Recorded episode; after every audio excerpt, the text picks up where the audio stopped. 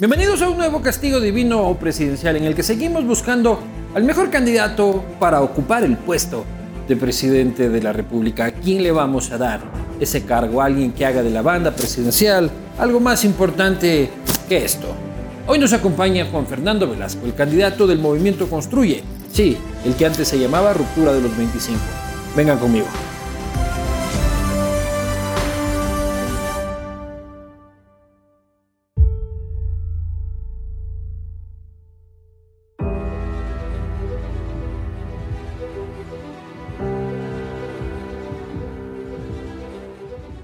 Siguiente,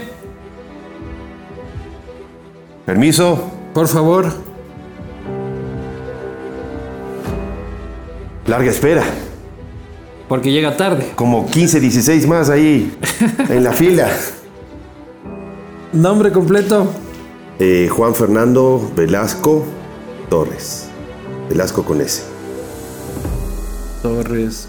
Cargo al que usted aspira. Eh, presidente de la República. ¿Dónde se enteró de esta vacante? Eh, bueno, no está vacante, pero todos sabemos que el 24 de mayo Estará estará vacante. vacante. ¿Dónde se enteró que estará vacante? Eh, es Vox Populi. Hemos recibido malas referencias suyas sobre su último cargo de ministro de Cultura por parte de artistas. ¿De quién? Por aquí estuvo Jaime Enrique Aymara, por ejemplo. Así. Sí. No sé qué habrá dicho Jaime Enrique para defenderme. Bueno, ¿cuál es su trabajo actual? Eh, en este momento soy, sigo siendo músico, cantautor, eso es lo que me define, pero me dedico a la campaña para la candidatura de presidente de la ¿Cómo sabemos que si le damos el cargo no se va a pegar la vida de artista? Léase esto como sexo, alcohol, estupefacientes pagados con dinero de los contribuyentes propietarios de esta empresa. Porque nunca he tenido esa vida de artista, lamentablemente he sido bien norio en la vida y nunca he acompañado eh, con esas actividades mi profesión. ¿Cuántos son sus ingresos hoy en día? Ahorita, cero. ¿Cuál es su aspiración salarial? Mi aspiración salarial, eh, la que me alcance para, para mantener este, la familia, que alcance para irme una visita al cine cada 15 días, pagar la cancha del fútbol con los amigos y, y hacer las compras de la casa. ¿Qué conoce de esta empresa? Si le pregunto dónde queda el cantón Chillanes, ¿qué provincia es? No sé, no sé, pero Bolívar. me hubiera respondido inmediatamente. me dabas un instante más y te respondía. ¿Qué me puede decir de su anterior jefe? Aquí dice que era un tal Lenin Moreno. Eh, pues, ¿qué te puedo decir?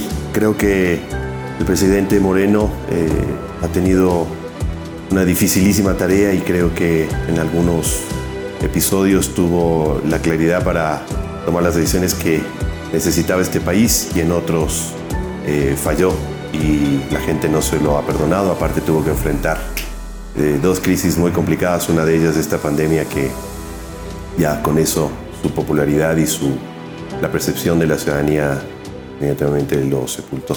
¿Por qué tendríamos que contratarlo a usted? Porque yo represento la nueva manera de ver la política, porque yo represento la posibilidad, creo yo, de generar esos consensos, ese diálogo, esa conversación que es necesaria para construir el país que todos soñamos. Perfecto. Vamos a la entrevista a profundidad. Vamos al castigo. Bienvenidos al castigo divino presidencial. Ya saben quién nos acompaña el día de hoy. Pasamos ya a la entrevista a profundidad. Sin más, agradecerlos y este, darle la bienvenida a mi invitado de esta tarde noche, el candidato a la presidencia de la República. Ya lo conocen, ya saben quién es, el señor Juan Fernando Velasco. Juan Fernando, ¿cómo estás? Y de entrada para la campaña, Umbrella te manda unos protectores solares Muchas gracias. para que no te quemes. Si te vas a quemar políticamente es una cosa, pero que la pielcita no te quemes, por lo menos. Muchas gracias. ¿Cómo vas? Bien, bien, sorprendido. Este, la última vez el- el- en el- la presentación de los auspiciantes te tomó 10 segundos. Claro. Hoy veo que ha prosperado la pospa. Uno tiene que darse la vuelta, hermano, vender, comercializar. Está bien, el está programa se ve, las No, marcas se está bien, interesan. eso es lo que necesitamos en nuestro país, ese emprendimiento, ese estar echados para adelante. Toda pauta privada, ¿no? ¿Viste? Para que no me digan nada. Pero bien, bien. vamos, ¿tú cómo vas? Bien, este, estamos recorriendo el país, como sabes, eh, en estos encuentros con la gente, tratando de cambiar la manera en la que se hace política.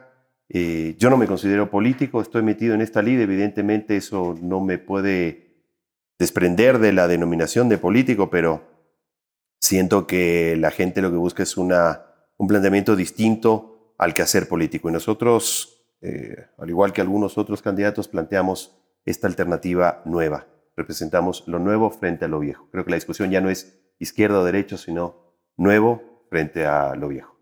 Pero yo debo reconocerte este, los huevos eh, de lanzarte representando al gobierno con menor aceptación del siglo. Del siglo, porque la última cifra que vi, la aceptación del gobierno de Moreno, es del 5%. Maguad cuando salió este, era del 7%. Lucio se fue con el 25%. Este, el gobierno más impopular de la historia de este siglo, este, y lanzarse representándolo, hay que ser valiente por lo menos, ¿Y por qué dices que yo represento al gobierno? porque eras ministro hasta anteayer. Y el movimiento por el que te lanzas es el movimiento que gobierna. No, eh, yo me lanzo eh, a candidatura de presidencial auspiciada por un movimiento eh, que sí, tiene un conjunto de miembros del gabinete, algunos ya han salido, eh, pero nosotros no somos la candidatura oficialista, yo ni siquiera estoy afiliado a Construye, en la directiva de Construye no está ninguno de los, eh, la gente que eh, normalmente se asociaba a ese movimiento político. Eh, el presidente... La directiva de Construye no es la directiva de ruptura de los 25. No. O sea, María Paula Romo ni le abren la puerta y construye. No sé si le abren, no sé si habrá ido a la sede, yo no la he visto nunca, pero ella no es parte de la directiva, no es candidata, evidentemente, porque acaba de salir. Y Juan Eh, Sebastián Roldán tampoco asoma mucho. No, tampoco está Juan Sebastián vinculado, ni el Norman. Eh, ninguno de ellos está, digamos, en las discusiones eh, en las que tenemos los ¿Y asambleístas. a qué, a qué atribuyes eso? Como que le está dejando, le están dejando al movimiento que, que no se contamine de ellos o están muy ocupados gobernando. Bueno, por un lado sí, están ocupados gobernando eh, y claro, hay, una, eh, hay un planteamiento nuevo en donde yo debo agradecer que se me ha permitido eh, direccionar claramente y sin ningún tipo de presión con respecto a cuál es el planteamiento ideológico de este movimiento, qué cosas son las que planteo yo. Yo salgo, doy entrevistas, armé el plan de gobierno con mi equipo, no fue de construye, no fue este, eh, una, una imposición, digamos, del movimiento. Pero yo pensé, por ejemplo, de que te iban a prohibir venir acá. Mario No. Pablo, José Sebastián. y, y en realidad, nada. O sea, de una, van, de- vamos ahí. No. Aquí No, siempre eso- se- eso- hemos sido amables contigo igual. Sí, eh, ahora me pones aquí una pantalla, ¿no? Eso Ya, debo eh, decir que es ya no es para que no se me veo, peguen- veo que ha cambiado No un se me poco peguen la... tus mentiras. Es para que no se me peguen tus mentiras. Este... Pero sí me sorprendió que te dejen venir. No, es que no es que me dejan, no es que yo le pido permiso a nadie, de verdad, esto es un movimiento en donde yo me muevo eh, libremente con mi equipo, con el, con el equipo de campaña, con los asambleístas, en donde tenemos discusiones nosotros acerca de cuáles son nuestras posiciones con respecto a la coyuntura, a los planteamientos, al plan de gobierno, eh, etcétera. No, no, no, no estamos, es más, este, tú que dices que nosotros somos el, la candidatura oficialista, tú tienes que ver la cantidad de funcionarios públicos que están haciendo campañas por los otros candidatos. Eh, Ah, eso- es que esto es porque ya todo se regó. Pues, Así o sea, es. Alianza No. País, la candidata de Alianza País dice que el presidente Moreno es el presidente del movimiento en papeles y que más bien es un Claro. este, tal y cual. Este, Gustavo Larrea también dice que ya Nunca le ha que no le ha conocido tampoco este, a- a- al presidente. Pero, ¿cómo fue esto del cambio de ya no nos queremos llamar ruptura? Ya la palabra ruptura a los 25 como que no Era un proceso, ¿no? Era un proceso que, de- que tiene años. No, no, no es que eh, entre gallos y medianoche se dice eh, decidimos, bueno, vamos a llamarnos. Así eh, parecía. A, a, cambiarle, no. Es que lo hicieron, es que ¿cómo lo hicieron? Fue el domingo sí. a las 11 y 37 sí. de la noche. Es que para yo, las 12 yo, se cerraba el día. Yo, era, yo me lo estaba pensando, era una, era una decisión complicada. Claro, es como, dibújate un logo ahí, pucha hermano, ponte no, un nuevo no, no, nombre, no podemos saber cómo es. Tal vez lo del, lo del logo y el nombre se discutió tal vez la última semana, pero el movimiento ha sufrido una transformación eh, que, que, data de, de, mucho más tiempo. Producto ¿no? del desgaste de gobernar. Producto del desgaste, yo creo, producto no solamente de gobernar, sino de los planteamientos eh, que tenía eh, el anterior movimiento y, y cuál era el, el, eje de la discusión. Estaba tal vez demasiado centrado en un, en un tema recurrente, ¿no? Que era, ¿Cuál era? Eh, sobre todo el tema de género, el tema de los derechos de las mujeres, parecía como que ese era el único tema eh, o se centró demasiado en eso. Y, y, claro, perdió la posibilidad de universalizar un, un discurso eh, y un planteamiento y por eso fueron eh, mutando a lo que son ahora. No es que eh, esta directiva se armó todo el domingo, ¿no? Esto viene armándose de esta manera. Son, siempre hablas como en tercera persona, como que vos no... Yo no soy parte de la directiva, yo no estoy ni Pero afiliado. eres ahorita la cara visible. O sea, uno es. entra a la página web y es Claro. tu foto la que está ahí. Así es, eso también te demuestra que hay, hay una distancia, hay una distancia con lo que venían siendo eh, y ahora somos un movimiento en donde pues tú ves a los asambleístas también no, no encuentras ninguna cara. Pero yo te veo como diciendo, yo del gobierno no, dice. Yo de ruptura no, dice. Claro, pues. Di nomás, pues. No, pero es que... No, ¿Por qué avergonzarte de haber sido ministro No. de Moreno? Yo sé, yo sé No, que no, no, yo no me tampoco para estar bandereando. No, no, no, no, no. este, Pero. No, yo, yo agradezco la oportunidad de haber sido ministro de Cultura y, y te voy a decir que una de las eh, principales, eh, digamos, problemas que yo ponía o, o dificultades al momento de aceptar la candidatura era tener que dejar el Ministerio de Cultura porque yo soy de feliz ahí. determinar las cosas. No, porque yo soy de determinar las cosas. Este, a- hay muchos proyectos que después se fueron cerrando, se han ido cerrando y se irán cerrando, pero eso de dejar las cosas a la mitad o, o- o medio hacer, por suerte pudimos concretar un montón de cosas fundamentales por las cuales llegamos al Ministerio de Cultura, si no hubiera sido muy Vamos a hablar de la gestión más adelante, pero ¿cómo ves? Ya regresas a ver y ves lo que hablábamos en un inicio, un gobierno en el que el 95% de los ecuatorianos, o sea, nueve, solo media persona de cada 10, o sea, media... Un día este, sí y un día no. Claro, dice como que ya bueno, bien moreno. Pero es los, las peores cifras de Sí. aceptación. En Pero los últimos ni 40 años. Bucaram, hermano, se cayó así. Así es. ¿Cómo lo veo? Claro. Debes saber, dices, chuta, Complicado. nueve de cada diez personas rechazan el gobierno en el que yo participé, puse mi prestigio y puse mi cara. Mira, yo no he hecho cálculos políticos en esto, de verdad. Mm, Cuando acepté ser ministro de Cultura, eh, ya el gobierno tenía una erosión y una percepción Ya estaba negativa. jodido ya. Eh, no es que llegué a un, a un gobierno eh, con la popularidad altísima y me subí en la camioneta, no, me subí porque realmente creo en la posibilidad de, de cambiar este país y entiendo que desde lo público, desde estos cargos de alto nivel, se pueden lograr esas cosas que uno a veces está Ya, pero luchando ¿cómo ves ahora? ¿Qué opinas de ver el gobierno ahí Ahora por la yo- calle de la amargura? Nada, yo pues me, me- me da una sensación de... ¿Qué te puedo decir? Creo que es, la gente tiene una percepción más dura de lo que realmente ha pasado. Este gobierno ha cometido errores sin duda alguna. ¿Cuáles? Lo de octubre fue un error. ¿Por qué?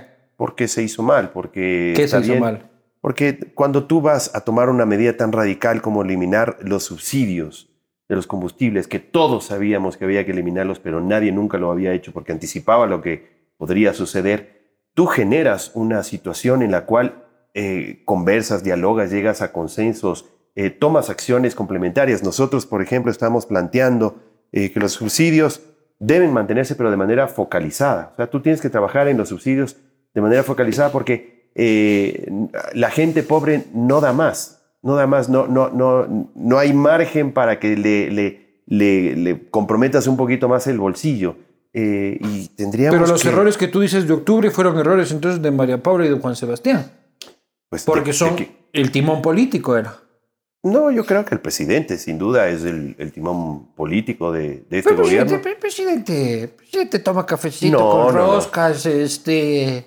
No, yo lo he visto, yo he visto la ya. interacción, sí, él es, él es, el, él es el líder de, de este gobierno. Ya, pero la ministra de la política era María Paula Romo y Juan Sebastián Roldán, el coordinador del gabinete.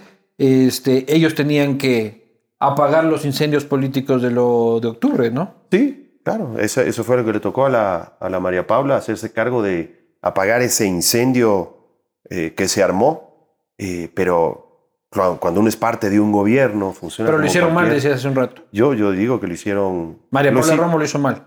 O sea, yo siento que la decisión finalmente se toma, la toma el presidente. El presidente de la República es quien toma esas Claro, decisiones. se puede tomar la decisión, pero se tienen que mitigar los riesgos políticamente hablando. Absolutamente. ¿no? este, y, en, y en gabinete discutimos eh, antes de los Y subsidios. tú nunca dijiste, están haciendo huevadas. Mira, uno puede plantear eh, en este momento salir a decir, yo les dije que no, sería... Pero les dijiste que no. No, yo por ejemplo Ahí está, decía... entonces, ¿cómo? yo si decía... ahí en la mesa era que les digas, Yo- la van a cagar. Eh, a ver, no se trata de decir yo les avisé o yo les dije que sea. Yo, eh, por ejemplo, planteé en un momento cuando ya vi la situación, dije hay que dar marcha atrás. Tú les dijiste, Sí. ¿en qué momento? Cuando a los dos, tres días que vi la situación y dije aquí hay que, hay que dar marcha atrás porque esto no está consensuado. ¿Qué es lo que pasaba allá adentro ¿A quién le dijiste? ¿Para qué? ¿A quién le dijiste? No, al- en gabinete, en el resto de ministros, pero somos 40, 40 Pero, entre ¿qué- qué- qué ministros le, y le dijiste al de al lado así que es del subsecretario, No, no, del no, no, asesor del subsecretario del eran, eran bastante, ¿Por qué no estamos en las eran páginas bastante- amarillas? Eran bastante participativos los gabinetes, pero yo era el ministro de Cultura, ¿no? Este, Que ahora aspira a ser presidente de la República. Así es, así es. En ese momento, eh, antes de que suceda lo de, lo de octubre, eh, a mí me parecía muy riesgoso, por ejemplo, declarar el estado de excepción. ¿no? Me parecía que era una declaratoria de guerra. Y lo hicieron. Y lo hicieron, ¿no?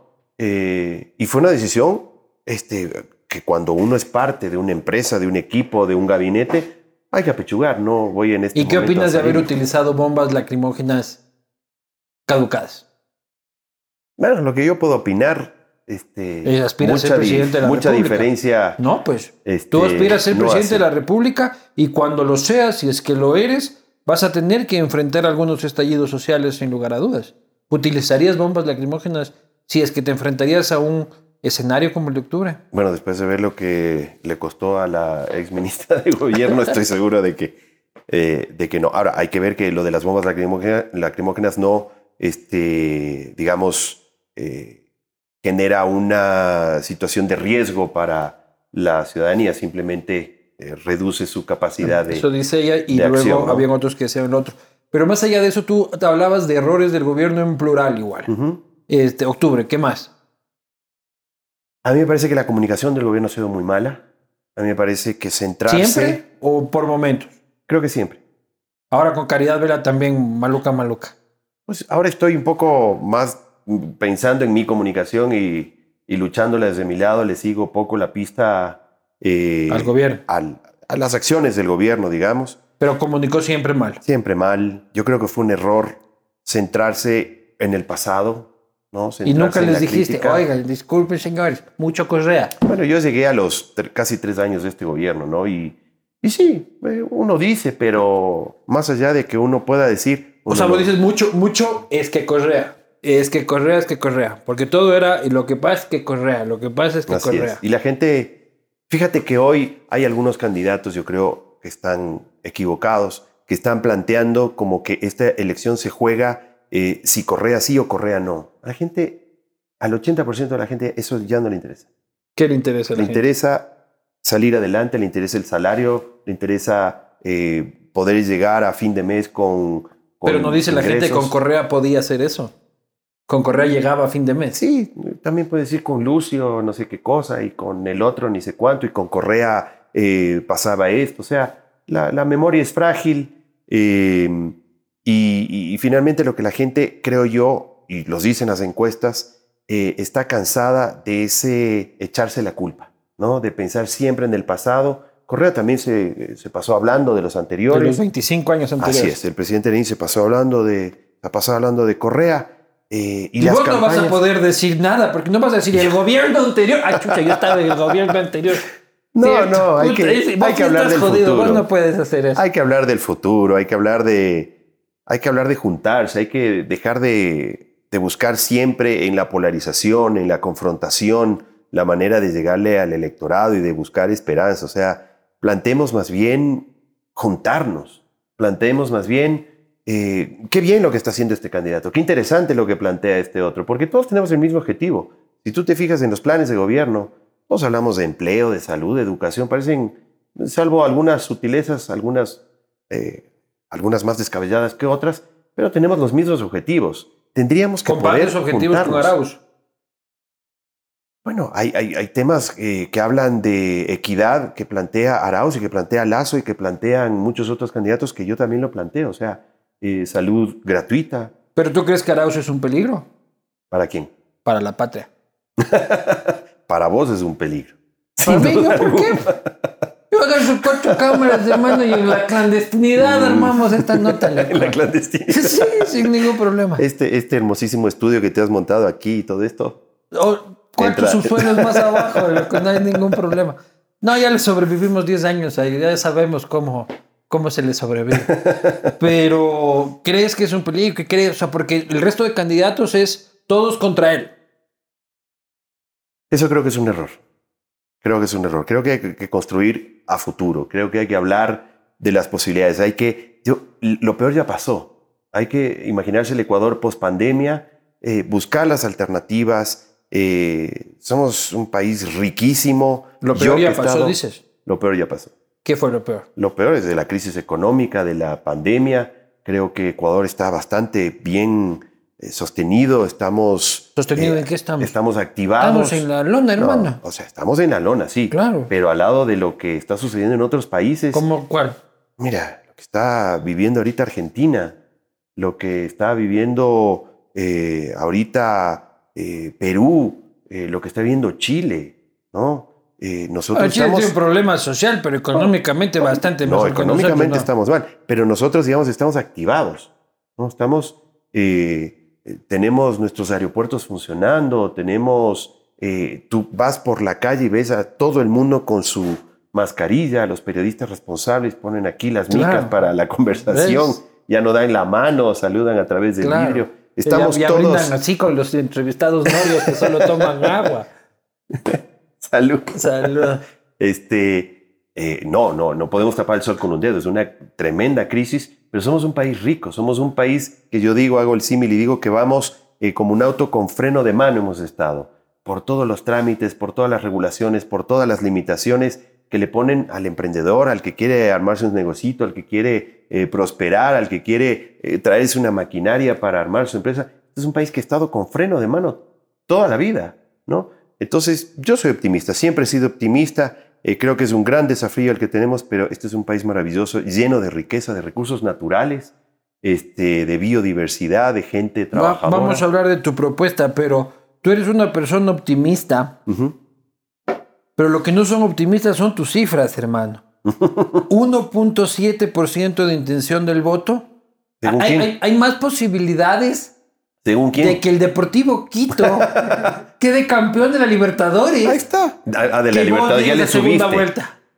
De la Champions, por suerte no dijiste. De, no, de la Libertadores. Hay más posibilidades que el Quito quede campeón de la Libertadores de que tú llegues a segunda vuelta. Si somos los hinchas del Quito, estamos ahí. Perseverantes. Este, por eso no somos noveleros, sino que somos perseverantes y cumplimos los objetivos. 1.7%, hermano. ¿De acuerdo a quién? A una encuesta de perfil de informe confidencial. Laposta.com. No, informe confidencial. eh, sí, mira. Y la conoces, sé que conoces esa encuesta. Esa encuesta, ¿qué es lo que dice Luis No te me hagas así que no, esa encuesta, yo no mandé a hacer esa encuesta. Luis Eduardo Vivanco, ¿qué es lo más relevante que dice esa encuesta? Que el, casi el 70% de los encuestados no ha decidido por quién votar. Pero sí preguntaste y te dijeron de que este, en lo normal es de que Samasa de indecisos luego voten según la tendencia, en su gran mayoría. ¿70%? Sí. No. En su gran eh, mayoría. Es, verdad, hay esa, hay esa tendencia, ¿no? Es gente que le va a carpeta y saber cuál es que está, quién está medio primero, a ver, ya sí, hay que votar por pucha el Así es, así es, pero tú también sabes que Eh, si creyéramos así, de esa manera, en las encuestas, Trump no sería presidente. Tu pana. Tú eres el nuevo Trump, tu dices. pana- no digas eso. Tu pana. Eh, el alcalde de Quito no, no sería alcalde de es que Quito. te has. Pana tuyo es que te has. Es, es mi colega. Claro, claro, es tu Es, es colega. mi colega, no sería alcalde de Quito. Eh, Bukele no sería presidente. Eh, O sea, vos eres el nuevo El. Yunda, el No, nuevo Trump. vos estás diciendo, ahí es estás haciendo- ahí estás haciendo tus acepciones. Trump Yunda. Tus, una. tus lecturas ahí turbulentas Peli- peli- estás peli- haciendo. peligroso está esa nota, una mezcla entre, entre Trump y Yunda. Eh, Entonces tú dices que tienes chance, tú dices. Sí, yo creo que cualquiera puede ser presidente en este momento. Cualquiera. Vamos a decir cualquiera, ¿no? Este, porque nada está dicho. Entonces vos en realidad tienes fe. O sea, ¿para qué te lanzaste? Para ganar. Para ganar, ¿no es Sí, cierto? Absolutamente. Y crees que lo vas a hacer. Sí. ¿Cómo te va en el territorio, hermano? Bien, muy bien, pero no me puedo confundir. El cariño que me tiene la gente. Es porque qué lindo guau, chico, este yo canta, con este me enamoré, con este yo me chumé. Guagua, me ibas a decir que El guambra, tan, iba a decir. tan joven no soy. Claro. Pero, mm, claro, la gente me ve, me he visto cómo algunos candidatos los rechazan, digamos. A mí no me ha pasado eso todavía, pero tiene que ver. No me tienes el puedo confundir. 48% de imagen negativa. Yo, Sí. Tienes el 48% de imagen negativa, Juan Fernando. Y tú antes de ser ministro, desde que corríamos esa encuesta, sí, Ujú. No que vos part- tú tenías 90% de imagen positiva. así es. O sea, tú te- como, como, como. Ahí estás, tú como- solito. Como, como carapaz de la bohemia. este, Así es. pero la votaste jodiendo, metiéndote de político. Es que no Ahora me el metido. 50% de No los me ecuatorianos dice este es politiquero. Antes era lindo, ven, Sí, ven, toca claro, es que, 15 es que es ese fenómeno precisamente. La gente siente que he traicionado porque me metí en esta cosa que es horrible, que es la política, que eh, está llena por qué de corrupción. Porque yo no me he metido en la política. Yo lo que he Estás de hecho, candidato, no vengas como no soy político y estoy de... Pero vota por mí. no he dicho vota por mí, pero gracias por la cuña. Espero no, que no me vota por mí, dije. no. para presidente del condominio. Este, pero mm, tiene que ver con asumir los desafíos, Luis Eduardo. Yo, eh, al igual que tú, queremos un país distinto, queremos un país de oportunidades, queremos un país en donde no haya corrupción, queremos un país en donde tú puedas caminar tranquilo por las calles, en donde los hijos puedan ir a, a- la escuela, tengan un futuro, donde la salud esté asegurada para todos, de calidad. Eh, y a mí me llega eh, en este momento es muy feo hablar de uno y de los otros candidatos, pero si tú te fijas, eh, lo más complicado para un candidato es darse a conocer. Eso es algo que yo lo tengo por los 30 años de, de- de carrera musical. Tengo el paso por lo público en donde eh, he podido entender que la voluntad política eh, hace la diferencia. Después hablamos de las gestiones en el Ministerio de Cultura, pero hay cosas que nosotros desde afuera estuvimos luchando porque sucedieran durante 10 años y yo llegué al ministerio y en 30 días estaban sucediendo. ¿Y ¿me por qué nos quejamos? Dices, y yo a mí por suerte la gente me conoce más por mi gestión artística, digo, por mi carrera artística, pero es algo también de lo que nos hemos quejado, ¿no?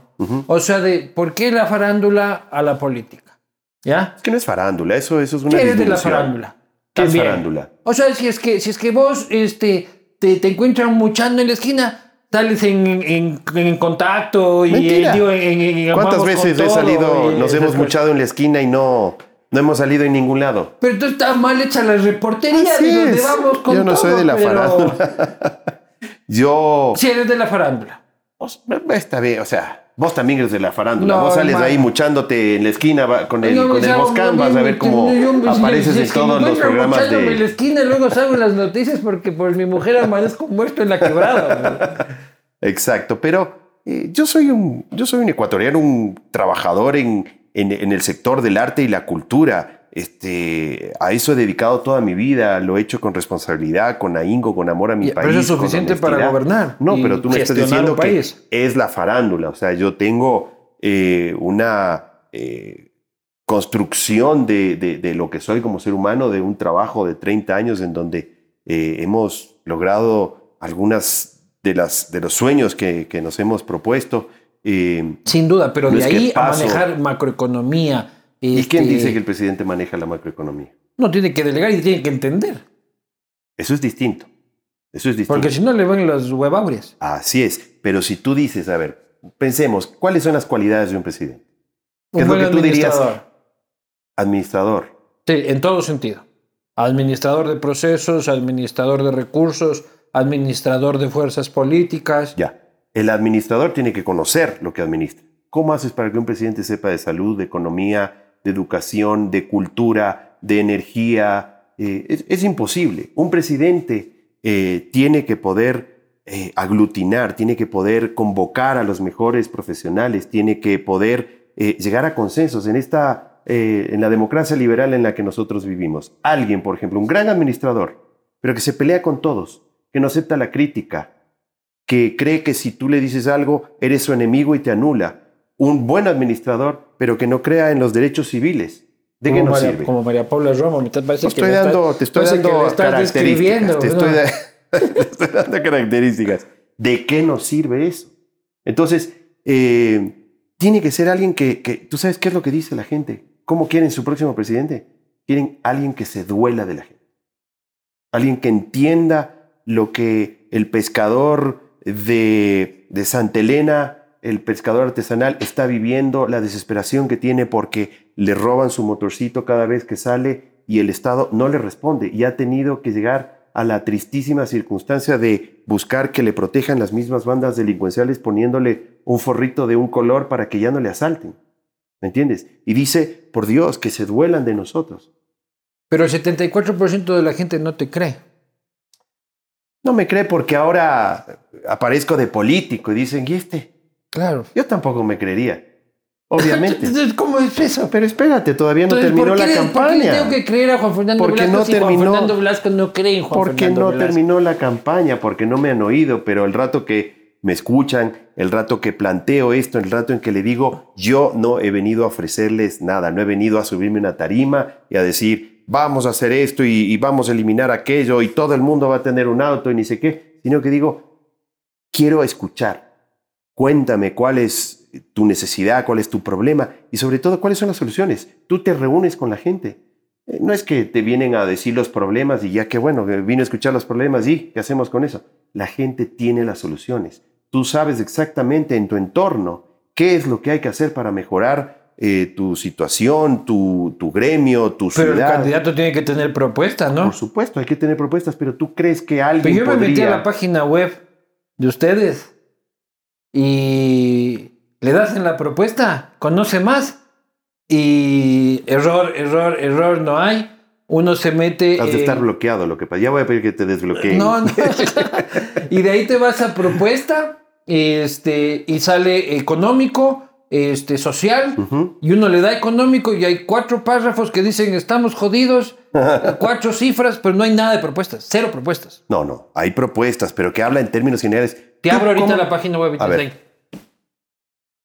Pero es que, es que yo hablo con pruebas, mi Mientras, hermano. mientras sacas la propuesta, eh, lo que hay es, en términos generales, una construcción de principios, de conceptos, de qué es lo que hay que hacer, de si hay man- que mantener los, los subsidios, eh, si no hay que mantenerlos, cómo... Eso es lo que yo eh, traté de encontrar en la página web, pero no encontré. Seguro Eh, que entraste a mi página web, ¿no? No sé si tendrás ahí vos una página web clandestina o, o, o alguna cosa así, pero el internet aquí ya funciona. Tenemos problemas de- desde que nos peleamos con el ministro Michelena.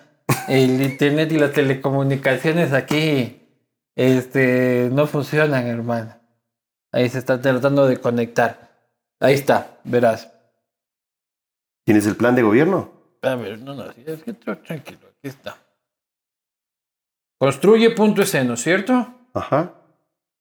O sea, ese es el del movimiento. Sí, luego se linkea con lo tuyo, ¿no? No sé si luego se ve aquí, señor sale Juan Fernando Velasco, ¿no es cierto? Ajá. Y Y está ahí uno el- pone aquí, vamos a leer más, ¿no es cierto? Aquí dice, nos merecemos algo mejor. Ella se va, perdón, vamos aquí.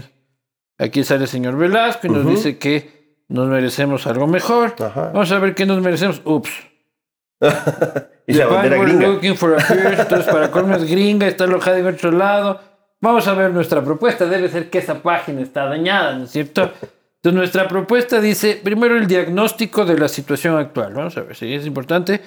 Y hay tres líneas de diagnóstico. El Ecuador está atravesando una situación compleja. Gran huevada, ya. Este, el eje económico de, de, de, de, la propuesta de Construye son cuatro párrafos, cinco párrafos, en los que hay crecimiento económico según las cifras del Banco Central. Estamos así. La disminución constante de la producción, pero no hay propuesta. Ya me leí todo. Sí, no, ese es el diagnóstico. Lo que tienes que ver es el plan de gobierno en donde están todas las propuestas con respecto a cada uno de los ejes. Claro, porque de ahí yo me fui. Aquí pones donar, porque el botón que sí funciona es el que dice que.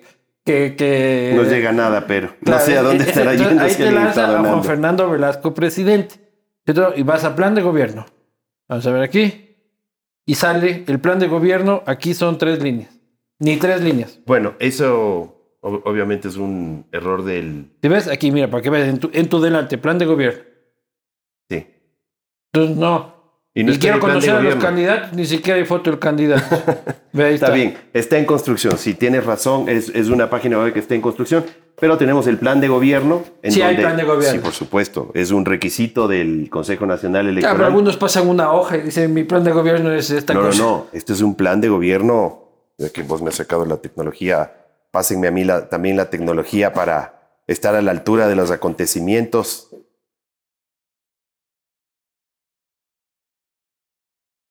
Muchas gracias. A mí pásenme otra de estas tecnologías. Destapado por... Mira, eh, te voy a pasar, es más, ahorita ya que estamos, te voy a pasar el plan de gobierno para que tú lo tengas. Yo como soy ahora padre primerizo, en las desveladas de la noche lo que hago es leer planes de gobierno. Sí, en todo caso, lo que te digo es que el plan de gobierno eh, plantea... Existe. Por supuesto que existe, pero aparte tiene un... Habla de temas, de temas generales, en, en líneas generales ya, pero vamos a hablar de la propuesta. Ya luego me enseñes, porque hasta que encuentres. No, no, no, ya, ya, ya te estoy mandando. ya se acaba el gobierno. Ya está, ya, está en tu teléfono. El punto, el, el 4.2 son las propuestas por Bien, vamos a ir a eso, pero no quiero quedarme en la parte de cómo te está yendo en, la campaña, recorriendo el país. Este, esa parte es linda. Me eso es lo más lindo. Lo, lo, lo, chévere, o sea, porque vas, pues a ir con guitarra, este, a pasar No bonito. llevo la guitarra. No te dicen toque una. Me dicen que cante alguna canción y ahí agarro el micrófono y, y canto a capela un fragmento de una canción. Y la gente, oye, si pensamos que era concierto. Nunca dicen eso. No. Lindo. Esa parte de recorrer el país a mí me gustaría. Pero yo, si voy así, pin, y llego a Manta, ahí me quedo. Ahí me quedo. Se acabó la campaña. Me eché aquí, la ciudad está bonita, vista al mar y a esperar los resultados ya de las elecciones. El Ecuador es lindísimo. El Ecuador es hermoso, eh, es un país riquísimo. ¿Por Manta ya estuviste? Ya estuvimos en Manta. ¿Qué tal es el campaña en Manaví, en Manta? Lindo. La gente, en todo lado, en todo lado la gente es, es linda, es querendona, eh, es amable. Eh, la verdad es que nuestra gente, mí, a mí te juro que lo que más me emociona y lo que me mantiene ahí eh, pese a, estas cosas que me dices vos de si tendrás oportunidad o no. Eh, pese a la prensa, dices, es, pese a los periodistas. No, no, pese, pese a esa cosa así como de que a ah, vos no tienes chance, que yo sé que sí tenemos, eh, tiene que ver con la gente, ¿no? Cuando hablas con, con la gente humilde, cuando le ves la ilusión en los ojos y te cuenta de lo que quiere hacer, cuando ves esa sensación de abandono del Estado, eh, cuando buscan desesperadamente eh, como aferrarse a alguien en, quien creer, ¿no? Eh, ya la gente no cree en nadie. La gente siente que los políticos le huyen a todo lo político y eso este, va a pesar en estas elecciones, te lo aseguro. Pero hay políticos, hay políticos que tienen poco que perder. O sea, hay políticos que son políticos y se lanzan y al final son políticos. Tú sí estás poniendo cosas en riesgo. O ah, sea, por supuesto. Tú tienes una carrera musical, artística exitosísima. Este, la gente te quiere. Este, y. Pucha. Estás poniendo en riesgo tu carrera musical también, porque la gente puede decir, este man era chévere, se nos jodió. Por supuesto. Y no tienes miedo, o sea, de eso has vivido. toda No, tu claro, vida, loco. claro que tengo miedo. O sea, quien diga que eh, ya este, se fue por ahí porque eso es la fácil o le gustó la plata o robar, este, no sé. No te gustó Este, la plata. Ni ro- robar estuvo feo. dice. Este, es, es muy sacrificada el, el tema de lo público. Cuando uno lo hace de manera honesta, cuando uno lo hace por las motiva- motivaciones correctas, como te digo, yo recorro el país, me encuentro con la gente eh, y digo, hay que, hay, ¿Y a, hay- a hay ti que te perseverar. propusieron o tú lograr. propusiste? No, a mí me propusieron. ¿Quién? El movimiento construye. ¿En así un- a una asamblea o...? El ente, el movimiento. El ente, construye. sí. Un día yo estaba y bajó a mí... Sí, este, no, obviamente la gente que yo conocía de- del movimiento me dijeron, mira, ahí está propuesta. Y tuviste Eh, la vocación de servicio. Y yo siempre he tenido esa vocación. eso, es lo que siempre todos responden. No, yo es que a mí, No. el pueblo y yo es que, que quiero pero ayudar. es que eh, es verdad, o sea, cuando este, tú estás, como tú has dicho, y te agradezco por tus palabras, acomodado en mi carrera, en mi profesión, eh, haciendo conciertos, dedicándome a lo que me encanta, que es hacer música, cuando mi trabajo es ir al estudio y trabajar con gente linda y, y- y crear y yo. conciertos y pasar Eh, bonito. pasar Exacto. ¿Cuál sería mi interés de meterme en Que este eso lado? no entiendo. Eh, Yo sentí, y te voy a ser absolutamente sincero, yo sentí que Roldán y Romo te estaban empujando a la fuerza, y te soy absolutamente sincero. Y, y- y me sentía mal porque te tengo aprecio, aprecio sincero. pese a que Este, me pone... Pese a esa nota. Pero yo sentía de que era la desesperación de ruptura de poner una cara amable para salvar el partido, para salvarse yo, yo vi, uno yo vi tu tweet, yo vi tu tweet y te agradezco tus expresiones de afecto, pero al mismo tiempo lo que estás implicando ahí que yo soy un huevón. No sé, pues. O, O sea, sea, no, si no, yo sí, no puedo, razón, sí. si yo no puedo darme cuenta de que me están utilizando, es este man me cae bien, pero le están viendo la cara y el man no tiene ni siquiera la capacidad de Y eres un que- huevón. Y no soy pues huevón. Entonces, no, Pero no, no crees que también te están utilizando para salvar un poco el no, no, no. Primero, no creo que ellos eh, harían algo así, eso es lo que yo creo. Y segundo, que yo no me prestaría. Si yo no tuviera, yo hice el análisis, hablé con mucha gente, con analistas políticos eh, de, de, pues de orden mundial, eh, y le planteé las alternativas, las variables, las posibilidades, las alternativas, qué es lo que puede suceder. Eh, y hay, sin duda alguna, una posibilidad de que esta candidatura crezca como anticipamos. O es que el inicio crecer. de una carrera política. Yo no lo pienso así. O sea, mi interés no es, bueno, nos lanzamos, vemos cómo nos va, sacamos un puntaje, chévere, ya y estuve. luego ya se va Yunda y No. entro yo de alcalde. No, no, no, esa no es mi intención. Te, te lo aseguro, nunca fue Pero mi es que aquí intención. vas a estar sentado otra vez cuando seas candidato a otra cosa y te voy a sacar el video. O sea, vos ya me estás sentenciando que no vamos a ganar. Yo sí. Ojo con lo que se dice, porque todo queda ahí después. Llego a ganar y vas a tener que meterte las palabras en la mochila. Hijo de pucha, y me va a perseguir, ya vio, ¿no? Como la de nombrar a la María Paula ministra de gobierno, de puta, tengo que estar. No, este, yo de verdad las, las intenciones que tengo en esto son realmente las de cambiar el país. Y siento que estoy en la capacidad de hacerlo. Si no, no me hubiera lanzado en esto. De verdad que no lo hubiera hecho. Eh, es lo que más me preocupa, más allá de mi imagen, de, mi, de, de- de- de poner en riesgo mi carrera, de lo personal, del sacrificio, que es esto económicamente también, dejar de, no, no percibo ingresos en este momento, etcétera. Eh, lo que más me preocupa es eh, llegar al momento en el cual uno se sienta en la situación de presidente y estar listo para llevar los destinos de este país hacia un Ecuador mejor. Ya, ahí te quiero ver, esa es la parte difícil. En el Esa ministerio. En el ministerio. ah, En la entrevista de trabajo te decía que, por darte un ejemplo, este Jaime Enrique Aymara que decía, a mí Velasco no me ha servido de nada. Con esas, con otras palabras, a mí no me ha generado más trabajo, a mí no me ha generado más oportunidades, a mí no me ha generado nada. Este, dentro de la cultura popular. He hablado con otras personas de otro tipo de cultura, no mejor, porque no hay mejor ni peor cultura. Este, y también dicen, Chilpana.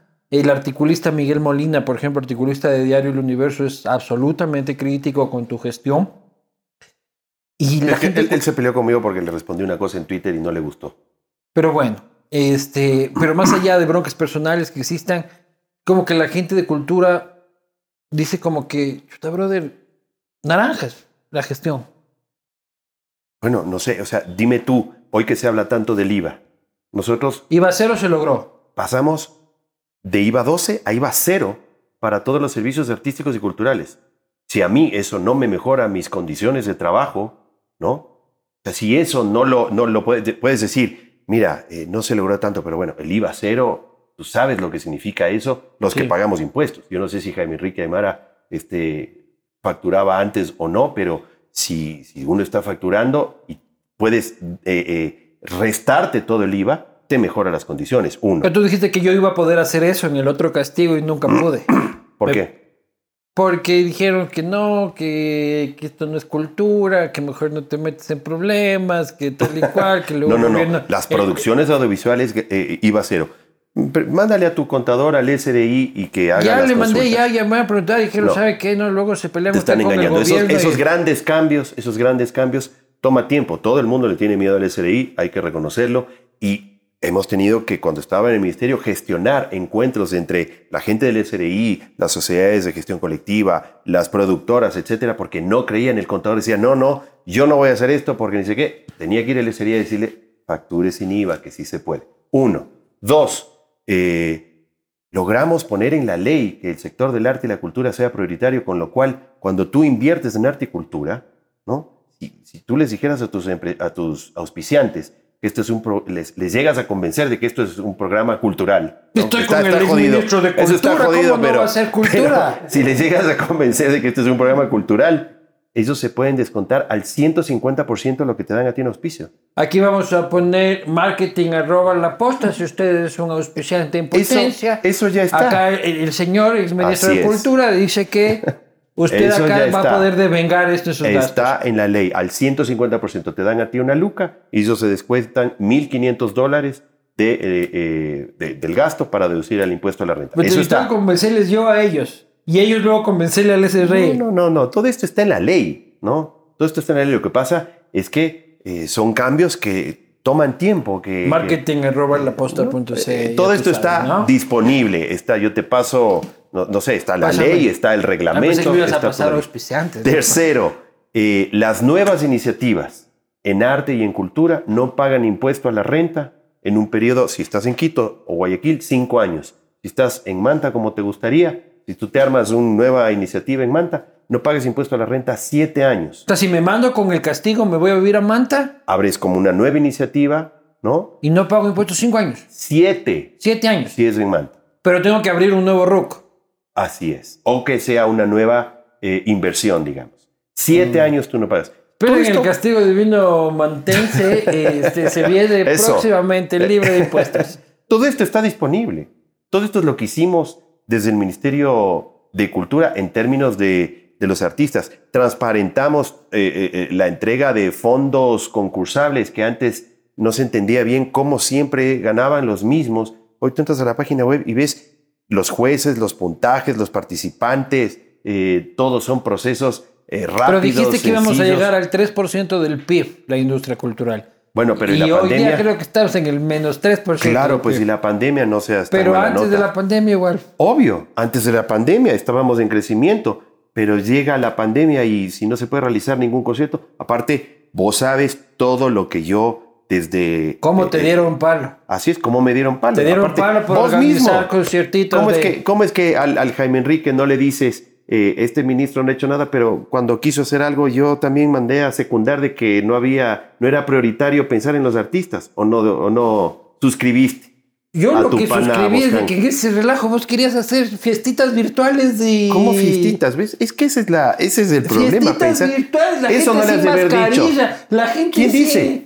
¿No viste cómo estaba No, la no, gente muriéndose en la calle y vos voy a hacer unas fiestas virtuales? ¿Sabes cuándo me caíste? Cuando ¿Cuál? yo conseguí un auspicio privado para darles 200 dólares a los artistas Primero más cayó, yo creo vulnerables. que te cayó el boscán.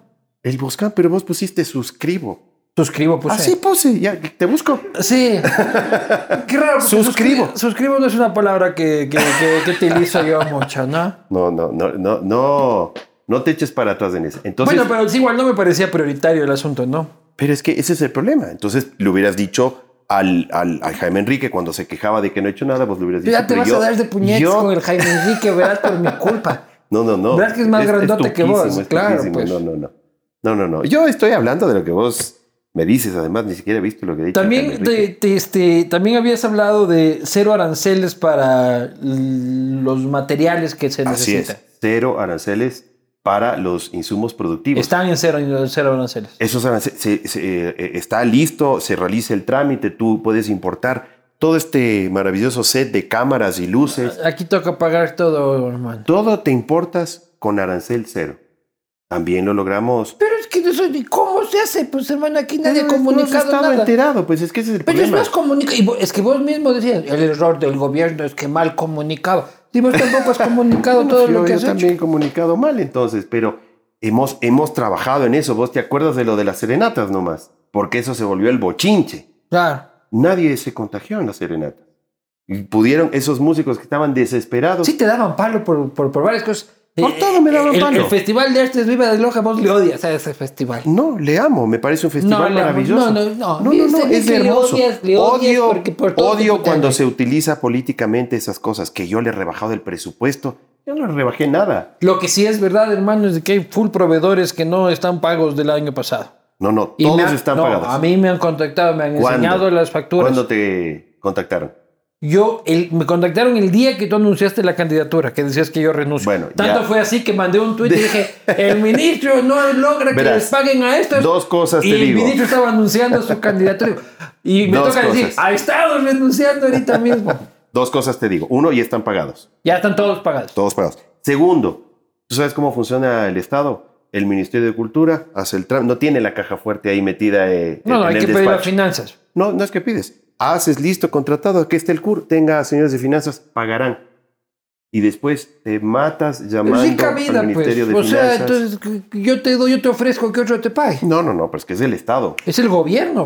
O sea, el Estado, así funciona el Estado y debería eh, responderse a eso. Y nosotros, pues claro, en un momento en el cual sí había unas necesidades por la pandemia y por la eh, medicina y por este, la emergencia que esto suponía, eh, fue complicado, pero metimos la presión necesaria para que eso se, se termine de pagar a todos. En la propuesta tuya, económicamente, precisamente para que no se queden los curestos ahí represados con la excusa de no hay plata, porque esa es la excusa, que es cierta. Este, en el caso de que ganes, como tú aspiras, eh, y que el Quito quede campeón de la Libertadores, Verás, verás que todo esto se cumple. se, no, se queda me, de- grabado. me se queda destragan mis grabado. palabras viendo el Quito campeón de la Libertadores. Eh, soluciones económicas. A ver, primero, hay que sacarle el freno de mano al país. Esto es reducir todo el tema de los trámites, los, eh, las tasas, los requerimientos, los requisitos, todo eso además plagado de corrupción, donde si no vas con un billete para que te vayan eh, te avanzando el la del carpeta, festival de, fe- de- de- Pucha, de festival de, no, no hay manera de avanzar. Eso es fundamental, que el Estado realmente apoye a sus emprendedores. Segundo, préstamos a un interés que sea posible. No vamos a decir al 1%, pero sí al 5, al 6% desde De la banca banca pública privada. Pública. Ahí es donde tiene que invertir el, el- el Estado en su banca pública para que ese interés sea del 5 o 6% máximo. Eh, tercero, En cualquier tipo de actividad. Claro, en las productivas. O sea, eh, eh, tercero, y ahí mismo te respondo con esto, acompañamiento. Tú no puedes simplemente tenga su plata, verá cómo paga. Chúpesela. Tiene que haber un acompañamiento financiero para todos los emprendedores. eh, que los empre- el emprendedor es, es todo el mundo, todo el que quiere. Esto es un emprendimiento, evidentemente. La señora que vende las empanadas, el que se puso un puestito de algo, el que tiene la zapatería, etc. ¿no? Cuarto, fortalecer Pero el, ¿cuál el- es el acompañamiento? el El acompañamiento. es- Estado normalmente lo que viene es a cobrar. no, claro, pero es que eso está mal. Es que el Estado no está en contra del emprendedor, es lo que parece ahorita. Tu aliado no es, el, no es la CFN, tu aliado no es el Ban Ecuador. Tú le tienes miedo. Debería ser tu aliado el Estado. Sí, y que Quiere este que, a ti te vaya bien. ¿no? En todos, en todos. Yo, yo he sacado préstamos, me he ido pésimo, eh, he tenido que... Sí me contaron que tenías un tremendo crédito en Ban Ecuador, ¿no? no, en CFN. En CFN. Es una deuda que tengo porque quebramos el Misquilla. No sé si fuiste alguna vez a hacer el gasto. Si no, fuiste muy mal. Al restaurante ahí en la Isabela Católica. ¿sí? Nunca pudimos levantarnos en condiciones terribles, los préstamos demorados, ocho meses para todo, eh, bueno, un desastre. Eh, el Estado debería, porque ¿dónde está el empleo? En el sector privado. En el sector privado. El Estado debería darle todas las condiciones al emprendedor. Usted quiere emprender. Venga, yo le hago la vida facilita, necesita los permisos. Hoy le doy los permisos, tiene 30 días para cumplirlos. Las tasas, olvídese de las tasas. ¿Para qué le voy a poner tasas ahorita si lo que necesito es que usted se levante, que no se me vaya al sector informal, que no quiebre, que genere empleo, que genere riqueza? Garantía, no se preocupe, aquí está el fondo de garantías. Yo le, yo le apuesto, yo, yo le pongo ahí porque estamos todos quebrados con la pandemia. ¿A quién le va a pedir? ¿Qué va a empeñar? ¿Qué más va a empeñar? ¿No? Aquí está el fondo de garantías todo esto. Pero hay una posibilidad ahí de cartera incobrable importante, ¿no? Pero esa cartera eh, eh, eh, incobrable, ¿sabes que Yo creo que tiene que ver con que la corrupción está tan minada en la banca pública que los criterios no son de riesgo, sino de que me pasó un billete. Así me dice muchísima gente. Y nunca dijiste eso en el gabinete. Pero es que esto yo lo converso ahora cuando estoy. Ahora te estás enterando. No, ahora me. Yo, mira, nosotros por primera vez pusimos créditos eh, para el sector del arte y la cultura. Eso me olvidé en el recuento de las cosas que hicimos en el Ministerio de Cultura. Pero primera vez créditos para artistas y gestores culturales. ¿Qué quiere decir esto? Que antes tú llegabas, eh, sueldo. No, pero es que yo trabajo a veces. Empleador. No, no tengo. No, vaya, vaya a la casa nomás. Actividad económica. Soy teatrero. Eso no es actividad económica, vaya a la casa. Ahora con el RUAC tú llegas y dices, yo vengo al crédito Impulsa Cultura yo recibía un montón de artistas que me decían, oye, fui pregunté, pero no sale, no, no avanza. Hablaba con el gerente en ese momento, le decía, compadre, esto no avanza, no funciona. Cuando he recorrido el, país escuchando a la gente, los problemas de corrupción que hay en la banca pública son, pero de, de, salir eh, a, votar a todo el mundo. Pero mandémosle un WhatsApp ahorita a Lenin diciéndoles. ¿Qué le digo? De que hay problema de la corrupción en la banca pública. Está terrible. claro, porque yo no tengo. Entonces yo no me puedo comunicar. ¿De ley tienes? El WhatsApp de Lenin. Ah, sí, sí tengo. Pero nunca le he escrito, llamémosle. Oye, aquí estamos. Mandémosle un selfie. bueno, eso. Y así uno puede hablar de un montón de cosas. Los insumos. Los insumos productivos, es decir, lo que se utiliza para producir, no debería tener aranceles no debería tener aranceles. Es que el Estado lo que hace es te pone toda la carga de entrada. Te cobro, quieres eh, importar eh, para la producción, te pongo aranceles, el, interés carísimo, todas las condiciones, las tasas, los permisos, las licencias, las patentes. Eh, entonces el rato que uno llega a la mitad del camino dice, mejor. Muy bien, eso para reactivar, pero para corregir el problema macro. Bueno, primero hay que la calidad del gasto, ¿no? Es decir, priorizar, entender la corrupción 30% de lo que eh, se invierte en compras del Estado se va en corrupción. Tú te puedes imaginar la cantidad de plata que es eso. El 30%. Eh, y después priorizar. No se puede... Eh, sabemos que es un Estado que gasta mucho. No podemos recortar en educación. No se debe recortar en salud. No se debe recortar en seguridad. Se debe ser más eficiente, eso sí, con el gasto, para que alcance. Y hay que producir más. ¿Deuda? Si tú produces más, la deuda hay que pagarla. Y hay que adquirir más. ¿Eh? Hay que adquirir más. No, yo creo que. Pero es que es imposible. O sea, con lo que tienes previsto para el próximo año, el déficit tranquilamente va a superar los 9 mil millones de dólares. Este, no te es suficiente con el flujo que tienes previsto para el próximo año. Bueno, hay que ver qué sucede. Por eso es difícil hablar de cuál es el plan de gobierno y qué voy a hacer con, con esto, con aquello, con el IES, con cada una de las cosas. Hay que ver qué es lo que sucede. tener... Hay que tener claros los conceptos, hay que construir participativamente. ¿Qué hacer con el IES? ¿no? El IES. Hay que juntarse y resolver entre ¿Juntarse con quién? Con los expertos. Con pues. el water no te irás a juntar. hay que resolver. Eh, el, IES tiene un problema estructural, tiene que tener independencia, no puede ser la caja chica del gobierno cuando ya no tiene plata, dice saquémosle al Mandémosle ese mensaje al mandémosle, mandémosle el mensaje, hermano.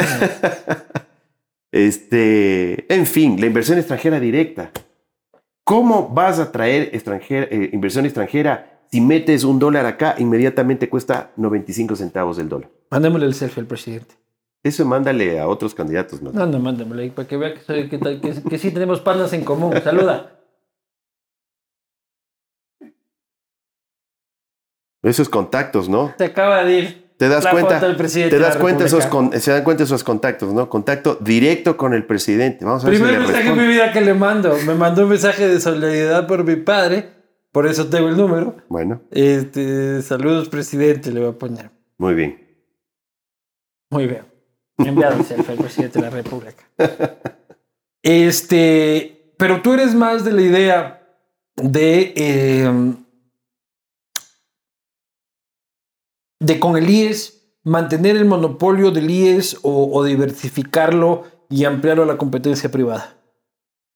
Hay algunas experiencias eh, del IES eh, con, eh, digamos, con algunas competencias específicas, eh, alianzas público-privadas que han funcionado bien. Lo de Solca es un ejemplo. No funciona bien. Solca tiene que estar reclamando todo el tiempo que le paguen plata, hermano. pero funciona, yo sé, no funciona bien porque no se cumplen los acuerdos, pero si se cumpliera eso, el servicio que le da Solca a la ciudadanía es un servicio de calidad, ¿no?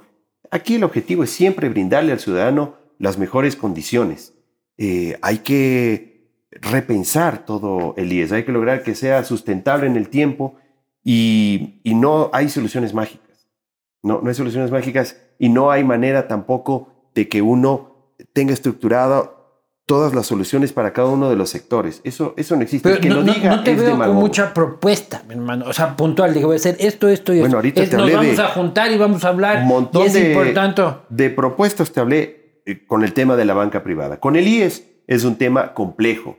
Es un tema complejo que requiere de una construcción, de una alternativa diferente. Hay que resetear un montón de cosas del Estado. El Estado tiene, hace hueco por todo lado. Seguridad, hermano. Ahorita estamos jodidos con eso. El tema del porte de armas está en debate. ¿Cuál es tu posición? Bueno, el- el- el- la tenencia de armas está permitida. Eso no, no hay que ni debatirlo, ¿no? Está, está permitido. El porte de armas también está permitido en ciertas condiciones. Los ganaderos, en las camaroneras, este, se puede... Claro, pero vos no puedes andar con una chispa aquí en la República del No. Salvador. Y yo creo que eso sería muy peligroso. ¿Por qué? Porque me parece que mm, es llenar de armas eh, la sociedad, aparte una sociedad en este momento que está Pero solo los choros tienen acceso a las armas. Los buenos no.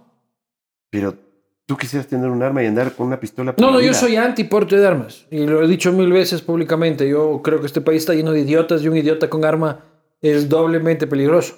Sí, o sea, a mí, a mí me parece que ese no es el, no es el camino. Primero, eh, Aquí evidentemente. en, en un semáforo, un idiota este, claro, le pita al otro. y ya se baja ¿Qué con la chispa pasa? aquí. Este, se, se pegan tres carajazos, el otro Toma, se envalentona y se mataron. Y con O los malos violencia. borrachos que somos en O- el Ecuador también. O la violencia Puta. intrafamiliar, con la cantidad de femicidios que hay. Creo que no deberíamos ni pensar en esa alternativa. Creo que es irresponsable siquiera plantearlo. ¿Cómo corregir el problema de la delincuencia entonces? Bueno, primero hay que corregir el tema de la economía, ¿no? O sea, el- el- la explosión delincuencial tiene que ver evidentemente con eh, la, Respondió, los. No, problemas. mentira. Se quedó en serio. No sabía ni quién decías que había re- respondido. Ah, claro, sí, sí. No, ya mismo responde. Está timbrando por Zoom. Este, hay que mejorar la situación de la economía.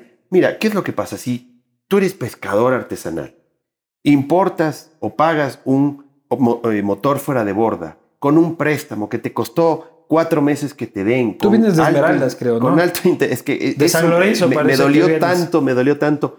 Este, ¿Dónde estuviste? He estado en todo lado, en Manaví. Pero esto de aquí es. Porque Esto es me en suena, toda la costa. suena muy esmeralda. En toda la costa. Esto es en, en- en Machala, esto es, es decir, eh, esto es en El Oro, en Guayas, en. Manabí, en Esmeraldas. Lo de los piratas y lo de los motores encapuchados. Tú vas a la costa ecuatoriana y estas embarcaciones con los motores encapuchados de diferentes colores, yo le tomé fotos. Esto quiere decir que, ya, voy a pa- pasar que ya pagaron piso. Que ya pagaron a, ese, a esa banda delincuencial y Que les les protege. protegen. Y esto es a vista y paciencia de La ausencia del marina, Estado. de la ausencia del Estado.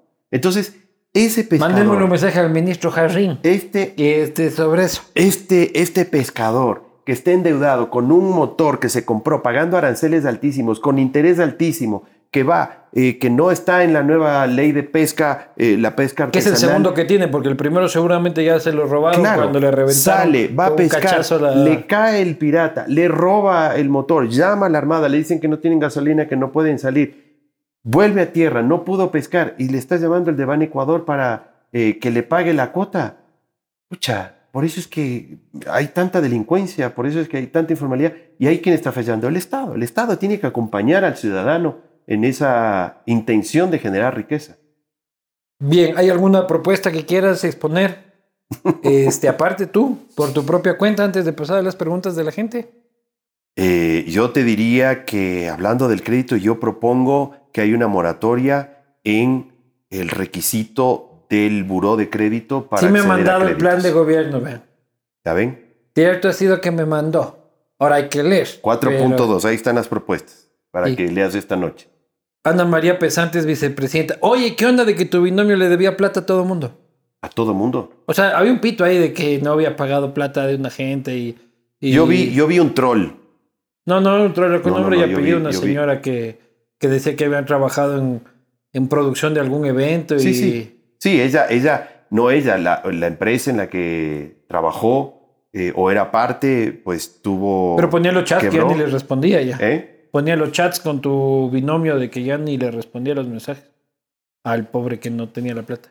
Bueno, es la crisis que produce eh, que a uno está, pues, no, No, pero está hay que honrar la deuda. Hay que hacerse cargo de las deudas, efectivamente. Y una de las cosas que ella nos advirtió cuando yo le dije si quería acompañarnos en este binomio, dijo, mira, yo Todo tengo, bien, Juanfis, pero le debo plata a todo el mundo. tengo, tengo una deuda. No, es un evento que, que ella, que la empresa hizo, de la cual ella era representante legal, y pues ella tiene que asumir esa deuda.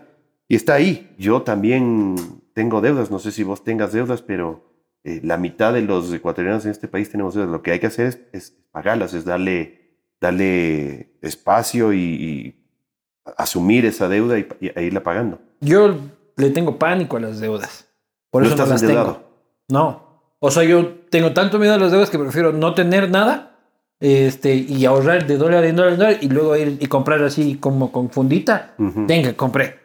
Pero, no sé, es una estupidez mía, pero seguramente, pero, pero no soy muy de, muy de deudas. Vivo así más tranquilo. Sí, te entiendo. Preguntas de la gente. Puse el tweet.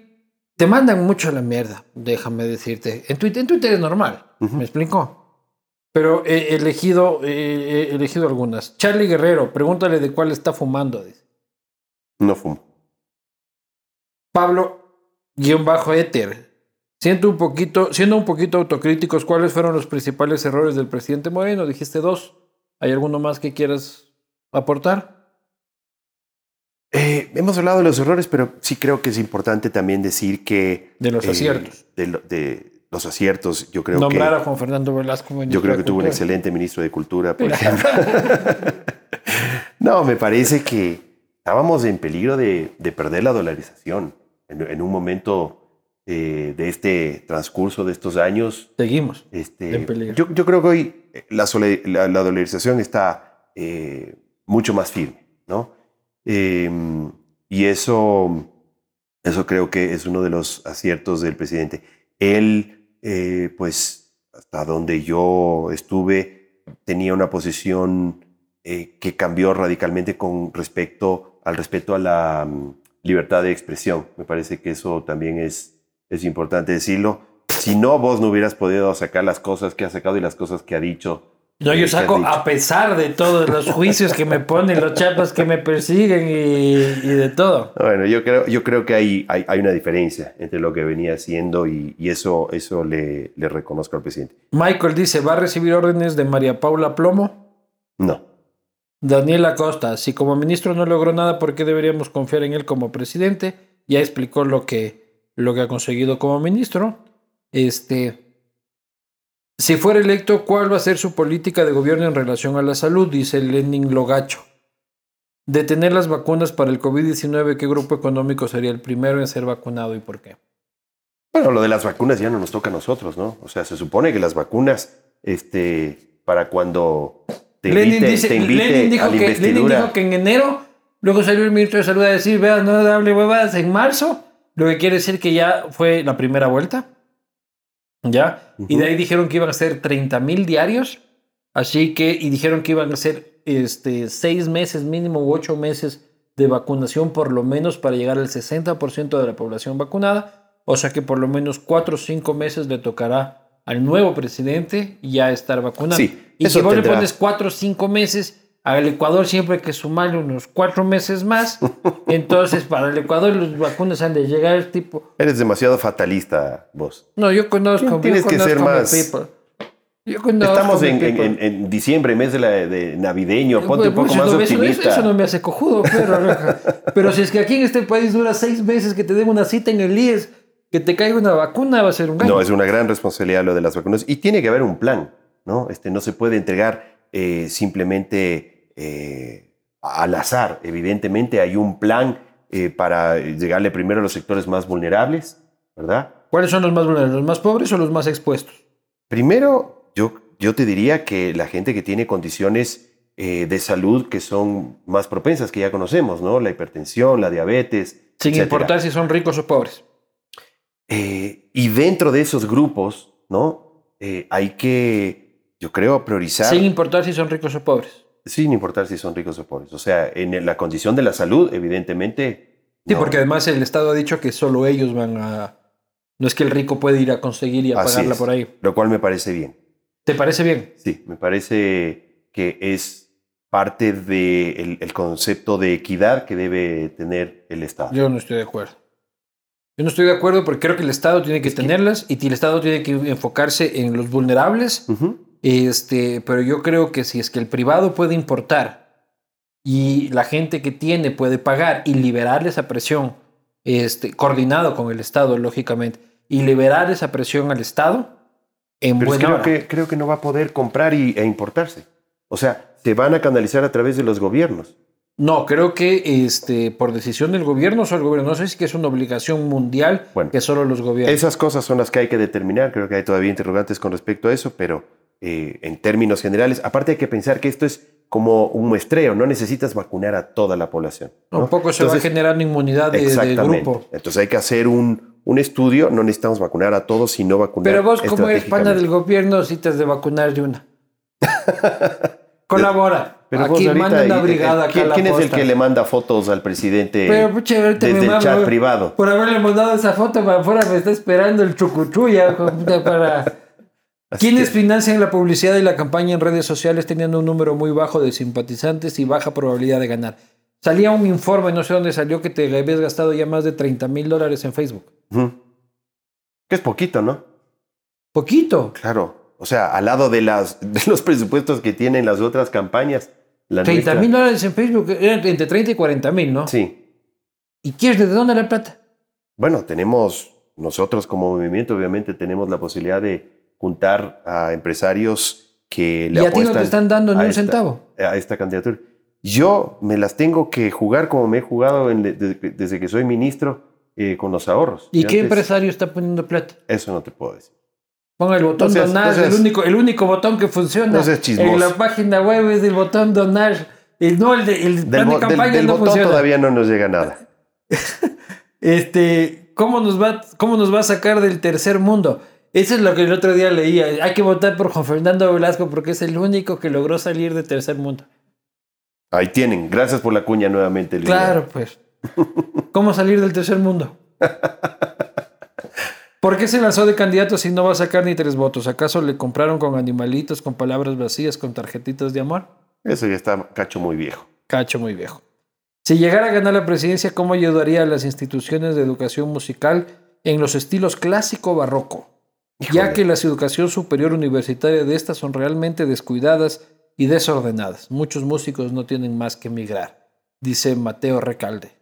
Imagínate esa pregunta de esa especificidad este, con políticas públicas integrales que privilegien eh, la educación, que, en donde el presupuesto esté siempre puesto en lograr que la educación, como dice la Constitución, tenga cada vez más presupuesto, en donde eh, aparte, eh, como hemos planteado desde el Ministerio de Cultura cuando estuvimos ahí, se entienda que el, el del arte es un sector productivo que ese maestro necesita alimentar a sus hijos, que ese músico cuando toca necesita generar unos recursos para eh, sostenerse, etc.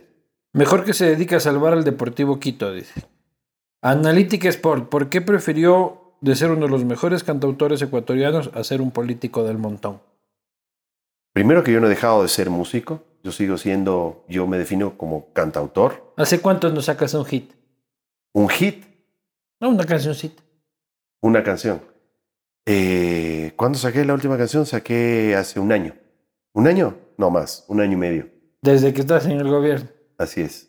¿No te está diciendo algo eso? Obvio, pero yo sabía, no es que no he podido, no, yo tuve que hacer una pausa y dedicarme a esta etapa en la cual he decidido. Doctor Vintas, dices, ¿cuál ha sido el peor momento de Velasco? ¿Perder en Viña, ser correísta o ser candidato de ruptura? En Viña no es que perdí, no gané. es el vaso medio vacío, el vaso medio lleno. ¿Qué sucedió en Viña? ¿Quién ganó en Viña? ¿Te acuerdas? No, yo no veo Viña. ¿Qué canción fue la ganadora de Viña? Ni puta idea. Ni puta idea. ¿Cuál fue la canción perdedora? Para que no me olvides. ¿Te acuerdas de Para que no me olvides? No dirás ni puta idea, no seas mentiroso. No, no, claro que sí. bueno. ¿Pero cuál ganó? Ni yo me acuerdo. Pero eso porque vos no te la ganaste, pero el país del que se la ganó. El aguacero. ¿El aguacero? ¿De quién? De Carolina Sabino. Entonces, perder a veces no es perder. Solo enseña, le dicen esto. ¿Cuál es ese? El doctor de la... Ustedes, cállese que es bailarina. Claro, cállese que usted es bailarina. Mira, yo eh, me he dado cuenta que los trabajadores del arte y la cultura eh, somos vistos como, como menos que otros ciudadanos, ¿no? Eh, cuando... cuando entran a política. No, no, no, no, no. Cuando nosotros trabajamos en el Ministerio de Cultura y decíamos, hay que pensar en los trabajadores del arte y la cultura, decían, eso no es prioritario hay que pensar en la gente. Eso yo pensarán otros, pero en la vida normal, cuando hablas con una persona de arte y cultura, más bien yo siento de que están un grado más arriba. no, tú dices, vamos a invertir. Eh, si yo hubiera salido, o el Ministerio de ah, Salud políticas públicas, hubiera salido a decir, vamos a invertir eh, dinero en darles a los médicos porque eh, esto, o a los maestros, nadie hubiera protestado. Pero como son artistas, todos dicen, este no es momento para la fiesta. Tienes razón. Pregúntale si se siente desesperadamente solo en esta campaña. No. Este está bueno, está mejor que el de las tarjetitas. Más o menos. No, sí está bueno, hermano. Ha habido unas buenas papas por ahí, pero esto de las tarjetitas. Ya estuvo, Ya estuvo, ya. Pasemos la página de las tarjetitas. Este, ¿Por qué sacrificar su carrera musical por un breve y bochornoso paso por una elección presidencial? Pues porque no creo que vaya a ser bochornoso y segundo porque el objetivo es cambiar este país y creo que lo podemos hacer. Solo por eso es que estoy aquí. Perfecto, señoras y señores, esa ha sido la voz del pueblo, que como suelen decir es la voz de Dios. Eh, y aquí ha estado Juan Fernando Velasco, candidato del movimiento Construye. La pausa muy larga. Sí, sí construye. Este, número 25 es, ¿no? Número 25. Número 25, candidato a la presidencia de la República del Ecuador eh, que estará en la papeleta que ustedes tendrán en la intimidad de este, la urna electoral el próximo 7 de febrero. Juan Fernando, pase lo que pase, esta siempre es, esta es tu casa. este, puedes volver a ruptura y decir, ¿saben qué fui? Y si siguen siendo buenas construye. Este, construye, construye. este, y, y, siempre bienvenido. Muchas gracias, Luis Eduardo. Siempre para mí un placer Salud con tu agua de zanahoria esa. Salud, querido.